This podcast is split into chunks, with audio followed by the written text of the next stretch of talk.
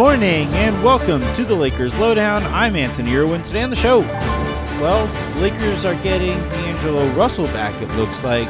And because we cannot have just one day of just good news, it looks like they aren't going to have Mo Bamba for the foreseeable future. All reports and Darvin Ham quotes are uh, leading to the understanding that D'Angelo Russell should be back in the starting lineup tonight when the Lakers play the Toronto Raptors at home. Uh, D'Angelo Russell's return comes about, well, just like a shade over, I think a day after two weeks of his absence after uh, turning that ankle on Donte DiVincenzo. Uh, this is obviously longer than it was anticipated given the initial reports and the initial framing by the Lakers. But like really, when you kind of look at it, two weeks ankle sprain seems kind of whatever. You know, not that big of a deal. Uh, which uh, you know is kind of why I was annoyed at the initial framing because two weeks for an ankle sprain shouldn't really surprise anybody. But because it, they kind of treated it day to day to day to day to day, you start to you know I, I I certainly saw plenty in my mentions and certainly after every report regarding D'Angelo Russell you started to see some restlessness, some people calling him soft, when again, ankle sprain, two weeks seems altogether reasonable.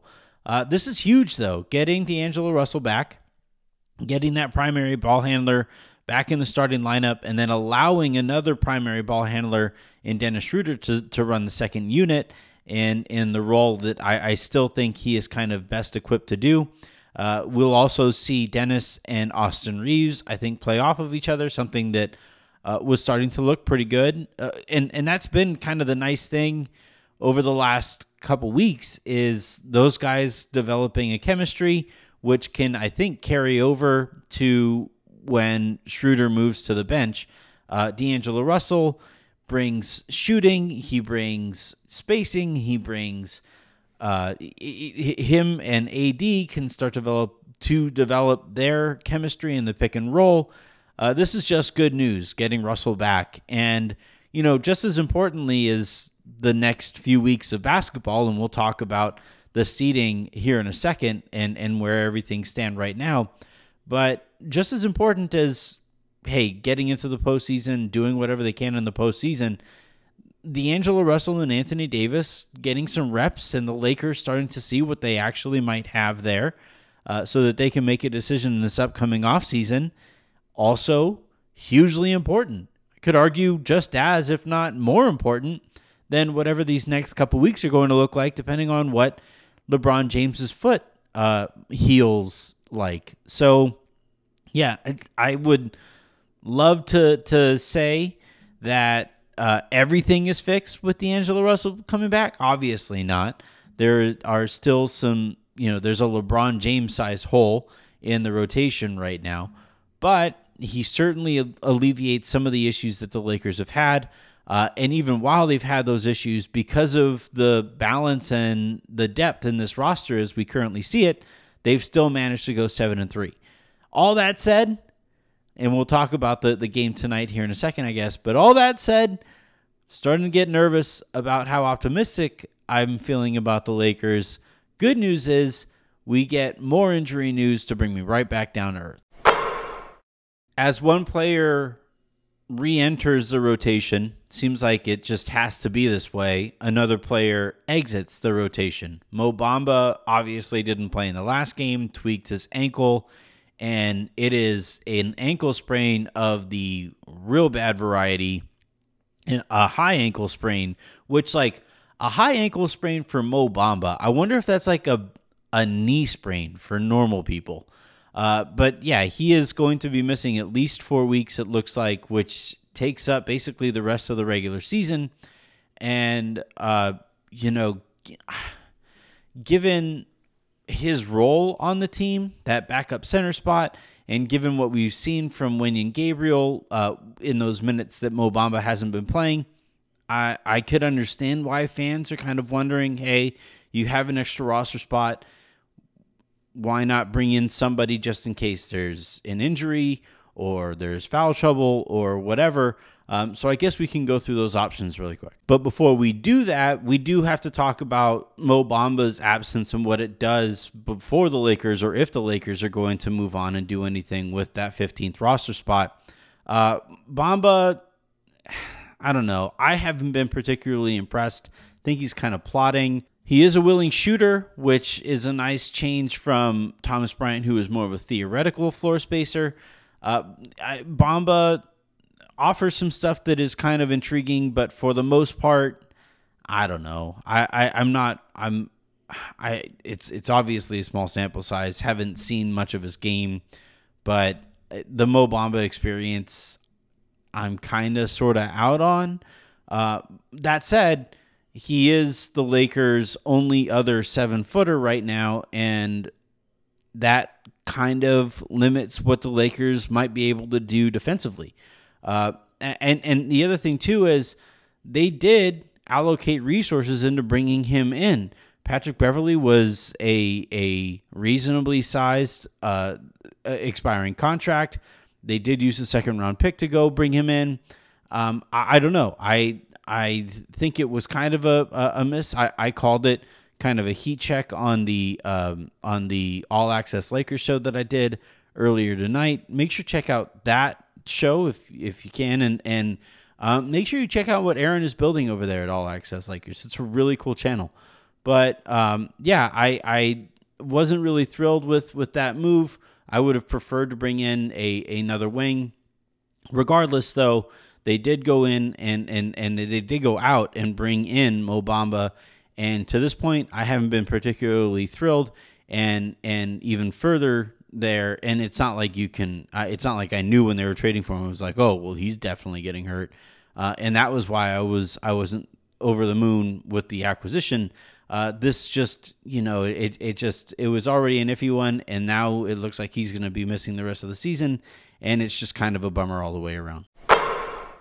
Now, as far as replacing him uh, from the outside, right, you have Di- Dwight Howard playing in Taiwan. You have Boogie Cousins, who is a free agent. You have Serge Ibaka, who is a free agent.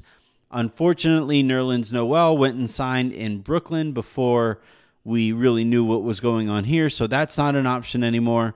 Um, obviously, Thomas Bryant was traded to Denver because he didn't think there were going to be minutes which kind of gets back to why bringing in a 15th player, I wouldn't sign anybody for the rest of the season. If the Lakers are going to bring anybody in, I think it should be of the 10 day variety. Um, if you use two 10 days on one player and then you use another two 10 days or another one 10 day on another player, that's 30 days worth of, of coverage there. And that maybe gets you back to where Bamba would would be getting ready to at least be reevaluated, if not coming back. Uh, I that's the route I would go. You know, just kind of rotate a couple guys in on on ten day contracts. Um, I beyond that though, using that 15th roster spot on a player who would be your third center behind, maybe even fourth, right? Because you know you have AD. Obviously, he's going to be playing 35 ish or 34 ish minutes at, at center. And then you have Wenyen Gabriel, who's going to be making up the other uh, 24 or, or, I guess 15 to 20. And then, you know, occasionally you might go really small where you have Rui out there or you have uh, Vando out there.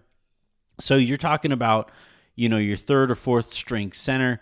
And do you want to? Now, I, I know the Lakers are tax conscious and they are going to be saying, you know, why pay taxes on a guy who probably isn't going to be playing very much um, and who, is just going to be a circumstantial player. I, I get that, uh, but those circumstances will arise, right?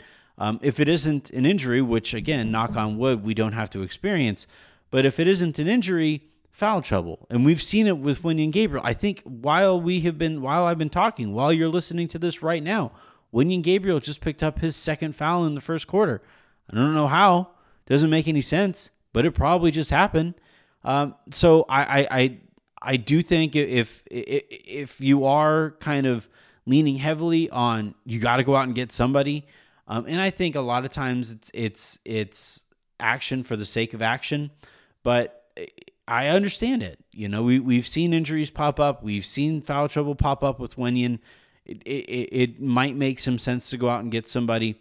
Um, we also know that that Demarcus Cousins and, and AD have a friendship, and you know maybe that makes some some sense for why the Lakers would go in that direction.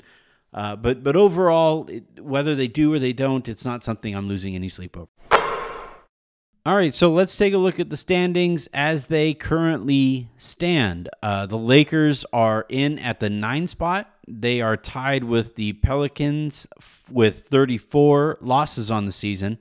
Um, the five and six and seven and eight teams, the Clippers, Golden State Warriors, Minnesota Timberwolves, and Dallas Mavericks, all have 33 losses. And then you have the Utah Jazz and Oklahoma City Thunder and Portland Trailblazers with 35 losses on the season.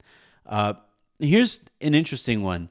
So if the Lakers win tonight against Toronto, which I, they'll probably be favored, um, I'm not positive how this game is going to go. It makes me kind of nervous. But if the Lakers find a way to win this one, and the Warriors, who played the uh, Milwaukee Bucks on Saturday, lose that one, the Lakers and Warriors would be tied at 34 losses apiece on the season.